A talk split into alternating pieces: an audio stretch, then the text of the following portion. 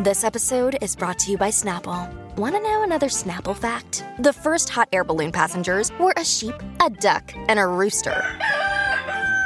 Ridiculous. Check out snapple.com to find ridiculously flavored Snapple near you. Welcome to Friday Follies, your weekly laugh with host John Bell.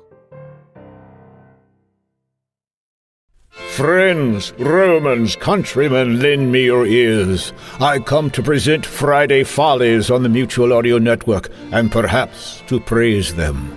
The good comedy that men And women. and women do lives after them. The stinkers are oft flamed on Facebook. So let it be with Bell's in the Batfry. This episode hath suggestions on how to best write radio ads, a noble pastime that may earn ducats and shekels for you. Hath this episode merit of merriment? If not, it was a grievous fault, and grievously hath the Batfry answered it. Thereupon follows Comedy4Cast, wherein a memorable encounter takes place with a cuttlefish. Researchers research, tis their lot. But this time, certain experiments with marine life catch our attention.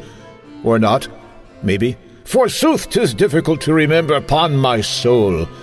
Whereupon, in completion of the day, comes technical difficulties. Meds, meds, meds, he cries. A contest of sorts ensues, and 'tis won or lost.